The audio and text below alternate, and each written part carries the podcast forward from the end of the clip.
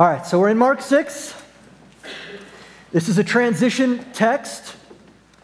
It- we're moving from uh, this climactic moment of the rejection of Jesus at Nazareth, the questioning faith of the hometown boys, into now the sending faith.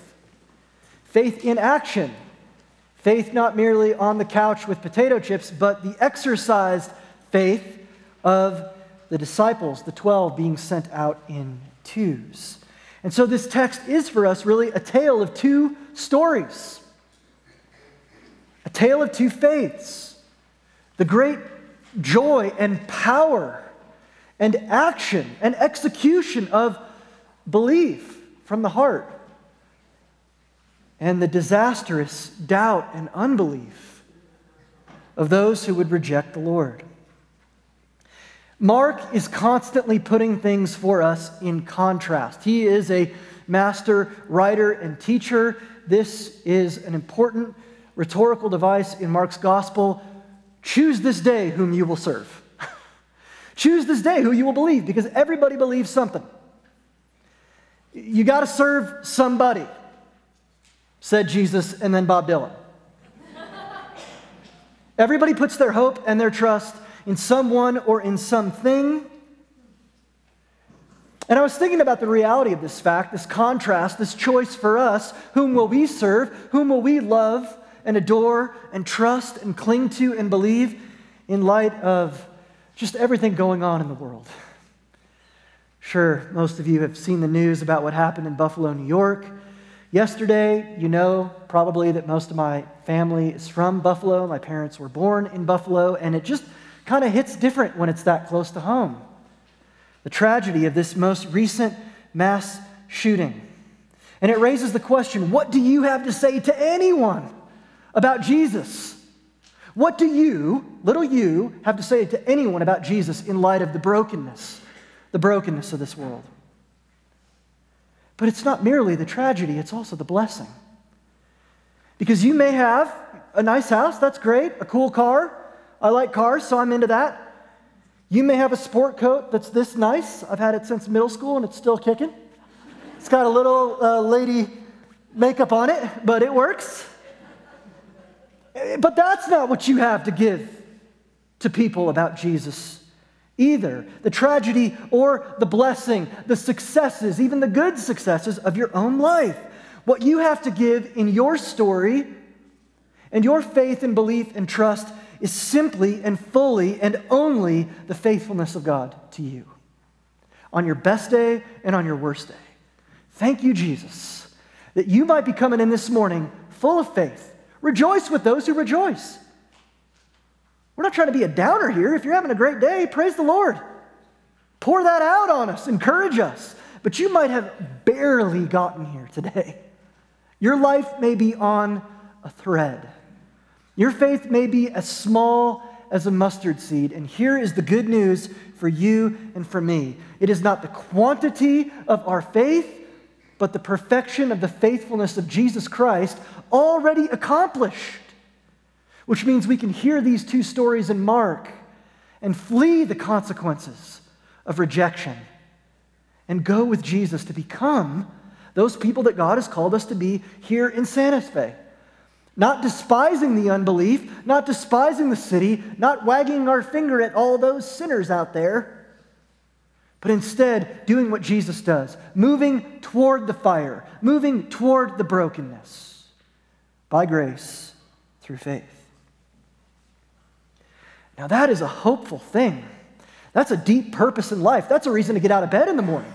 That's a better reason than friends and family and food and money to know who you are in Christ, to know your purpose in Christ. And yet we're human. Deeply human, as one German philosopher said, we are human, all too human. So, why is it so hard to believe sometimes, even when we know that God has proven himself faithful in our story?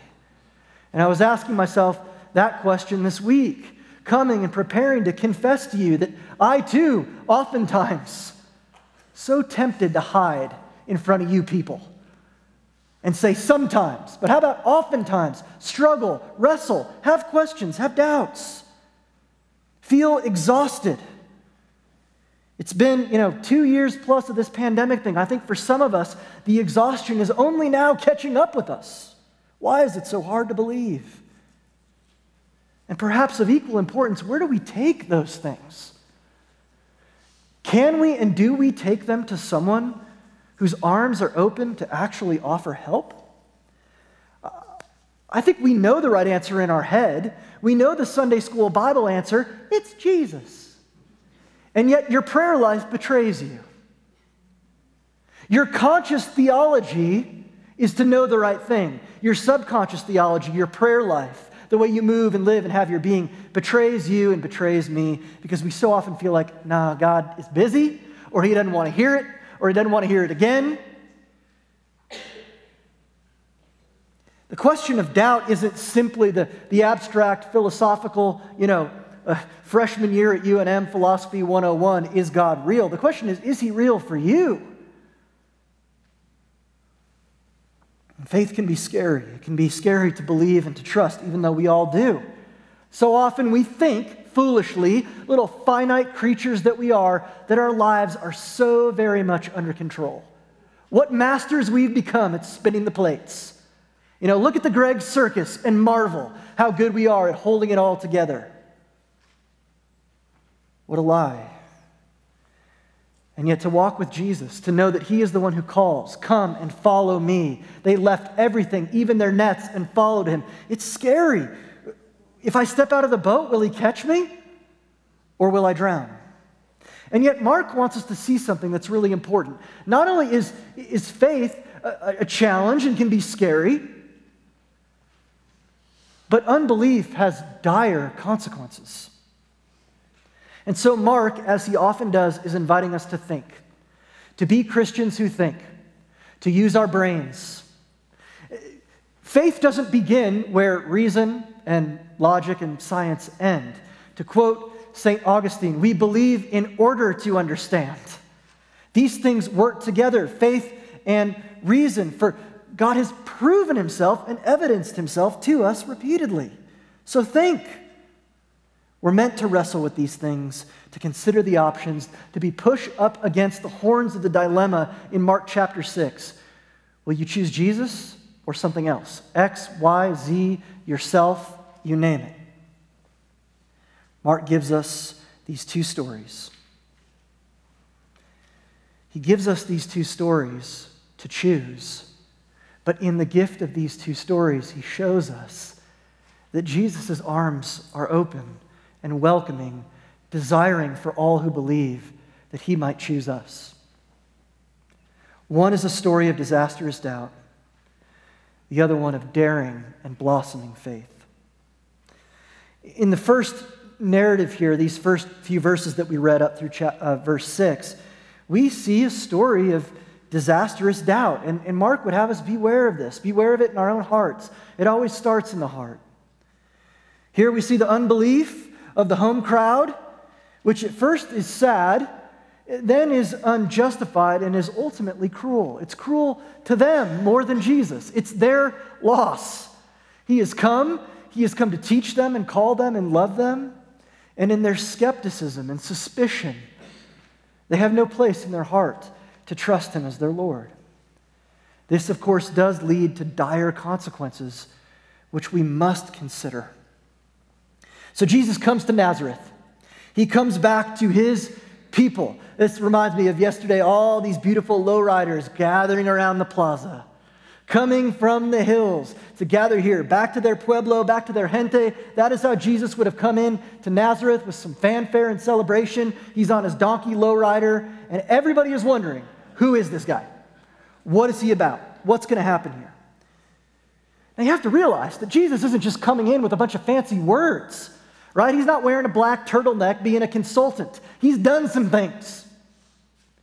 In fact, if you saw that ridiculous horse race last week, you'll have a metaphor that you can relate to. Did anybody watch that? What was the name of the horse? High Crimes, High Finance, Lucky Strike? Rich Strike. Rich Strike won the Kentucky Derby. Did you guys know that? Okay, good. Thank you. Well, yeah. Let's do this. It's like jazz, people. Help me out here. If you watch that race, it was amazing. right? I mean, he's coming from behind, he's cutting horses. That horse was on something. I think that horse had had a little bit of Christchurch Santa Fe coffee that morning before he got going. Now, if this horse wins the next two big races, which are called the something and then the other one in New York, he will, that'll be a big deal. This is called the Triple Crown if he wins all three in one year. This is what Jesus is coming off of. He's just won the Triple Crown. Remember, he calmed the storm? He has demonstrated his cosmic power over nature. And then to demonstrate his power and sovereignty and kingship and authority over the devil and all of his demonic minions, he casts the legion out of the demoniac, restoring and resurrecting that man's life and making him whole. And thirdly, last week, he goes to the home of a little girl as he's being mocked and chided, walks into her bedroom and says, Sweetheart, it's time to wake up, and raises her from the dead. So we're meant to wonder in Mark's gospel how could a man who brings to bear on earth the power of the new heavens and the new earth so quickly become the object of insult, suspicion, and novelty. And what I want to say here, I think it's deeply important in this text, folks, is that evidence is not the problem. Evidence is not the problem. Romans chapter 1 is clear. God has made himself known in the world. He's made himself known in creation. From the stars above to the earth below to the complexity of a single cell, God has made himself known to what is required and necessary for the foundations of any good moral theory, to the fact that he knows you by name and loves you, and you could tell me stories of ways that God has shown up because you know it had to be him because it couldn't be anything else. Evidence is not the problem here. They have seen, this is empirical. They have seen and heard and watched and tasted and smelled the words and works that Jesus has already done. The problem is the hearts. I like how Scott Sauls puts this. People don't reject the Bible because it contradicts itself. This is true. And if you're struggling with that, I get that. I have a degree in philosophy. Let's go have coffee. Let me take you out for coffee and let's just talk. Because there really are good, rational, logical reasons and answers for this stuff, even where there are apparent contradictions. The real reason that people reject the Bible isn't because it contradicts itself, they reject it because it contradicts them. That's what's most deeply at work, as Paul tells us in Romans 1, 2, and 3. We suppress the truth in unrighteousness because we don't want to be under the authority, the covenant authority of the Lord, who is both Lord and servant, which means we need to bow the knee. And on my good days, I don't just like that, I like to talk about it and get paid to do so. And on my bad days, I don't. On my bad days, I see it in there. God's working it out, working out our salvation in fear and trembling. So Jesus' disciples are with him, they follow him. Good disciples, where you go, I will go. Your people will be my people. This crowd begins to gather, and they're asking this question Who is this guy from our town that claims to be a rabbi? They are curious, deeply curious. Who is he and why is he here? Well, Jesus is merciful and he doesn't leave them guessing. Instead, he goes into the synagogue, that is the place of gathering for God's Jewish people outside of Jerusalem to teach. And there's something I love about Jesus here. He is not some sort of privatized, tiny little special group cult leader, esoteric religious guy where you have to get in the club, learn the handshake, put on the hat, and then when you get up 25 levels of being, you'll finally know the secret. This is all being done in public for everyone to see because G- Jesus' goal is to come and say, Don't make God in your image. Let me tell you who he really is and how deeply he loves you. And what he's going to do to bring his love to you. So he comes with authority. Who is this guy who teaches with such authority? Of course, he explains to them the truth from God's word, but it's a demonstration of his mercy and his care. Even in his hometown, Jesus' posture is to lovingly show them, Behold, your God. It's not what you expected, it's not what you would have done. It doesn't align easily with human conditions of power and pretense. It's so much better. So, Mark tells us that as he begins to teach, people are astonished. Now, this is a big word in the original language. In the Greek, it's meant to, to really stop the reader in their tracks. Folks can't believe it, their minds are blown. The best translation for the word astonished from the original Greek is the word astonished. And that's because Greek scholars, you know, translated the English Standard Version. They're astonished. Who is this guy? It reminds us of what C.S. Lewis said, and I think this is good because you got to reckon with this. Jesus is crazy. You need to understand if he showed up into this place, into our lives, do you really think, oh, I'd be so happy to see him? He would be weird. He would be different than us. He would be saying, hey, I love you, but here's like 23 traditions of men that you have going on. That needs to go. Here's legalism. That needs to go. I understand that you people all have your 27 preferences. That needs to go. And so Lewis is right when he says, look, he's either a liar for money, which that's a fail. I mean, run three years of a multi level marketing scheme and then get crucified? No, thank you. He's either a liar or he's a lunatic. He's just crazy. Drunk with power as he was being, you know, persecuted and mocked. Or he's the Lord. To the extent that that reflects on our trust, our belief, our faith, Lewis puts it this way Christianity, if it's false, is really of no importance. And if true, it is for you and me of infinite importance. The one thing it cannot be is moderately important. And this is the word that Jesus preaches to his hometown that this isn't a hobby. This isn't something I do a couple hours a week. This is the kingdom of God, a new polis, a new political reality of God's kingdom breaking in to every tribe and tongue and nation under earth. In this way, Mark pushes for us the choice further. Who will you trust? Who will you believe? They start off like your uh, fifth grade teacher who, what, when, where, and why. They start off with some good questions. Where did this guy get these powers? Uh, what has he been doing, and how does he do it? And yet, in our text, their unbelief, their heart, which presupposes their own sovereignty, which assumes their own authority, moves them from honest questions to suspicion and even sarcasm. Why? I mean, come on, you guys. Just close your eyes and imagine if you were there for goodness sake. He grew up in Nazareth. you know, for 30 years, he grew up there running around, runny nose, boogers, bathroom stops, and then he became the town handyman, janitor, carpenter. Are you kidding me? This guy? Oh, and it's worse than that. It's implied in the text. Not only do we know this guy, you know, who got in trouble for sneaking snacks out of the synagogue Bible study when he was in third grade, but we know his mom. Y'all know about Mary. Remember? That girl who got knocked up by Joseph, but he was cool about it, and, you know, they decided to get married anyway and then fled to Egypt to avoid the shame for a little while.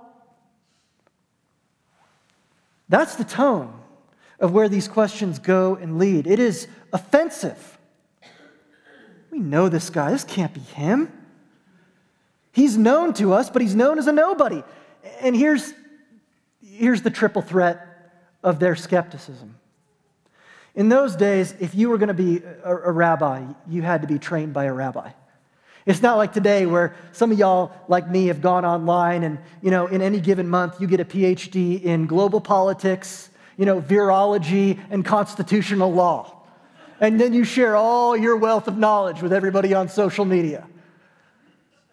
No, in these days, you actually had to like be with a real rabbi for a really long time. You had to go to yeshiva. You had to go to these Hebrew schools. You had to have pedigree. You had to be in Jerusalem. This took time. It took money. It took the investment of the community, not the janitor. It's almost as if they're saying, How dare you, Jesus? And if you don't feel a little of that, you're not feeling Jesus. If you and I don't feel a little, how? What? This is not how things work, man. Things work based on covenant. Do this and you will succeed, do it not and you will die. Hard work, intestinal fortitude, gumption.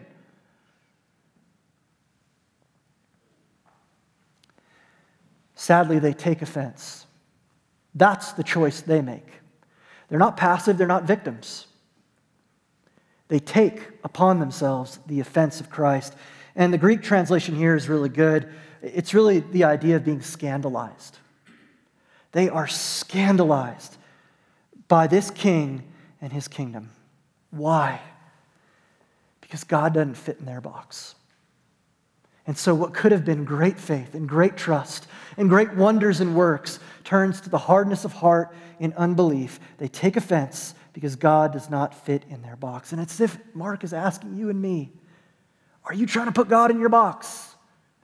Are you trying to have them all figured out in your way, in your world, in your timing? Or will you trust him? Mark shows us the awful consequences of their faithlessness. First, they are rebuked. Jesus takes the place of a prophet, speaks the word, rebukes these people. He leaves them without his wonders. And the translation here is a little bit odd, but it's not because he can't do whatever he wants to do at any time.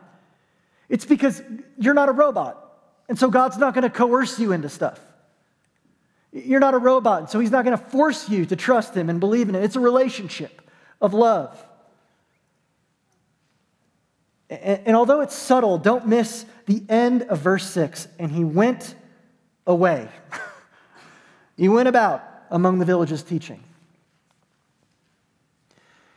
It's strange to say, but I, I think here we get, you know, in life we get these little, these little tastes of heaven on earth where we see and know that yeah, it's not yet, it's still a broken world. We're not yet in heaven, but it's now. We get these little tastes and glimpses of now, heaven on earth. In a sense, this is a little taste of hell on earth. You don't want me? Okay. If hell is, in one sense, deeply separation from the power and the presence of God as a gracious God and present with God in his full and deserved justice, then this is a little picture of that. The offer is free and it is rejected, and no one was coerced. And so these people, in their unbelief, sadly, they get what they desired.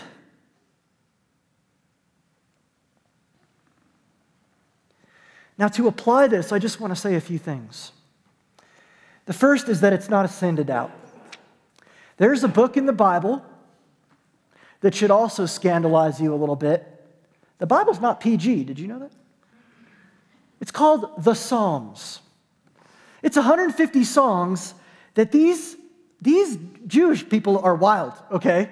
That they didn't just sing these, you know, in their bathroom quietly. They sang them together, corporately, loudly. These guys know how to party. Because in the Psalms, we are invited into the worship of Yahweh through our questions, through our doubts. We're invited to come to God no matter what we're thinking or feeling and to know He's secure. Actually, you're not. You're fearful. You're wondering. You're questioning. God knows exactly who He is. He can handle you, can handle you on your best day and your worst. So we are to doubt, but as many folks have said, we also need to doubt our doubts. We need to doubt our doubts. As doubt is not a sin, but the question is where is it coming from? A heart of belief or not? Questions are good. Christians, we should be the ones asking these questions. We need to not be afraid of our friends and neighbors and people we love who have hard questions. And if you don't know, just be humble enough to say, I don't know, and then let's work on it. Questions are good, but we are to ask in faith. Because what Mark is telling us here is that to reject Jesus ultimately ends in disaster. Now, this is a bold claim. I understand that. So be good Bereans. Go check the scriptures. test the spirits. It's a bold claim, but I feel somewhat justified in saying this now in 2022 in this you know, postmodern world we live in, where what's really most true is how I feel about myself when I'm feeling good in any given moment. We throw away enough food in this country every year to feed the whole world. So I'm convinced that the problem is not more education. The problem is not more money. The problem is not more resources. The problem actually must go deeper than that. It must be a deep problem of the heart. And what Mark is commending to us is that wars and rumors of wars and all that's going on in the world in Ukraine and Buffalo, New York, this is all a result ultimately of human beings saying, I am God. I'm going to do it my way. This is the very thing that happens when man declares that man is God, and it is the very thing that the God man, Jesus Christ, has come to earth to undo. And so, disastrous doubt ends. It ends logically on the trajectory that it was bound to follow. And Mark gives us the second story of true faith, of disciples being sent out in twos, going together, this ordinary, ramshackle group of hooligans going out dependent. Eh, they're, they're told to not really take anything with them. Just go and believe, and I'll give you everything you need. Go and trust me, and I will provide for you. Do you see how freeing this is? Like, if you have anything to say to anyone about Jesus, in light of your blessings, because some of you look okay, and in light of the brokenness of the world, if you have anything to say, this is the gift of God to us. It's not on you. You don't need to have the right words, you don't need to have the best arguments. You just need to go and have your story and my faithfulness in your story be on display and trust me. I'll provide everything you need. So, this second story is, is juxtaposed to the rejection and the unbelief and the disaster, but not in some heroic way. Just in the sense that God uses these ordinary guys with nothing to be sent out and do works and wonders and miracles in His name because it's His gift and it's His power. And that's why the key to this whole text, by the way, the key to the entire text, the two stories, the linchpin is in verse 7 and he called. Faith is a gift. If you grew up not hearing this, I'm sorry. Faith is a gift. It is not your ability to have a, a more robust intellectual assent to the right propositions about God in the Bible. It is not an exercise deeply of your volition and the intensity of your will. It is not in any moment the feeling and fervor and fire of your affections. It is a gift of God. And this is why when I get people who come to me and go, man, I'm in this tone, I'm struggling. I'm doubting. I have questions, man. I've been through some hard stuff. I'm going through some hard stuff. I'm barely hanging on. And I'm just, I'm wondering, I mean, am I, am I even a Christian? Do you know what I say to them? Boldly and emphatically, yes, you are. Because the very fact that you're asking that question in that way with a mustard seed of faith proves that you are fully connected to all the gifts and mercy and grace and benefits of God through Christ Jesus. Let me explain it this way The Shorter Catechism, question 86. Do not take offense, brothers and sisters to the beauty of this. What is faith in Jesus Christ? Faith in Jesus Christ is a saving grace. It's a gift of God given to you that saves you. That's why it is not the quantity of your faith that saves you, your subjective experience of your faith. Sometimes I like to talk about muscles because I have exactly four of them. Faith, imagine as a muscle on your arm. Whether you have huge muscles like me or small muscles, that muscle is an instrument to deliver to you the full and complete work of Christ. It is finished, it is given to you. So, do you, do you see what I'm getting at here? It's not the subjective quantity or quality of your faith as you may experience it on any given day, but it is the perfect object of your faith Jesus, who saves you completely even if your faith is weak. I can see we're going to have to have another sermon on this one. But folks, what I want, I want, what I want you to hear in this is not, oh, faith doesn't matter. Oh, I can have weak faith. No. Let us grow in the grace of God. Let us perfect our baptism. Let us be conformed into the image of Christ. Let us have victory in what it means to be sons and daughters of the King. But do you understand that these disciples, they're being sent, they're being empowered? It was all because they were called. Because faith in Jesus Christ is a saving grace. And even if you have faith as small as a mustard seed, the tiniest muscle, that is enough for the object of your faith to finish in you the good work that He has started. You may struggle with all the Romans 1 tendencies doubts, questions, fears. Man, you got stuff that the Lord is excavating up out of your heart. A lot of it you don't want to see, a lot of it you can't even see. A lot of it you won't see until heaven. It's painful. Things in your life that have happened, relationships that are broken. Jesus knows. He knows the questions, He knows the doubt, and He moves toward you. This is why we are told emphatically in God's Word that God so loved the world that He sent His one and only Son, that the world through Him might be saved. He didn't come to judge and condemn the world, but to save it. And this is our story as well. I love this quote from Sinclair Ferguson. My security as a Christian does not reside in the strength of my faith, but in the indestructibility of my faithful Savior. Some of y'all are looking for your next tattoo. You're welcome. I'm serious. This one should go on the doorpost of your head, it should go on your fridge. My security as a Christian, weekdays, great days, all days, my security as a Christian does not reside in the strength of my own perception, of my subjective experience, of my faith, but in the indestructibility of my faithful Savior.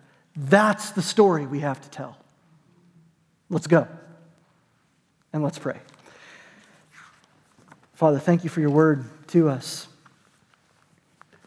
We humbly receive the warning.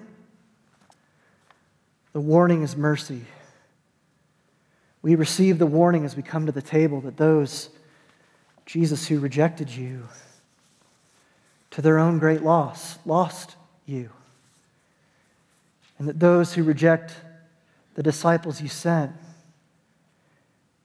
in judgment by two witnesses, the dust was wiped from their feet. And so we're coming today with faith sometimes as small as a mustard seed, knowing that even that small faith is a gift from you, asking you to feed us and nourish us and meet us here at your table of faithfulness. What a picture of your faithfulness, Lord, that we come to this table every week not having prepared the food not having got this table ready, but instead we come as those to receive. What is faith in Jesus Christ? A saving grace whereby we receive and rest upon you alone, Jesus, as you were offered to us freely in the gospel. So, Lord, would you draw us here? And even in our doubts, would you make your love to us as real as the bread on our tongue and the juice in our mouth? Would you remind us, even in our doubts, that that is how near to us you are?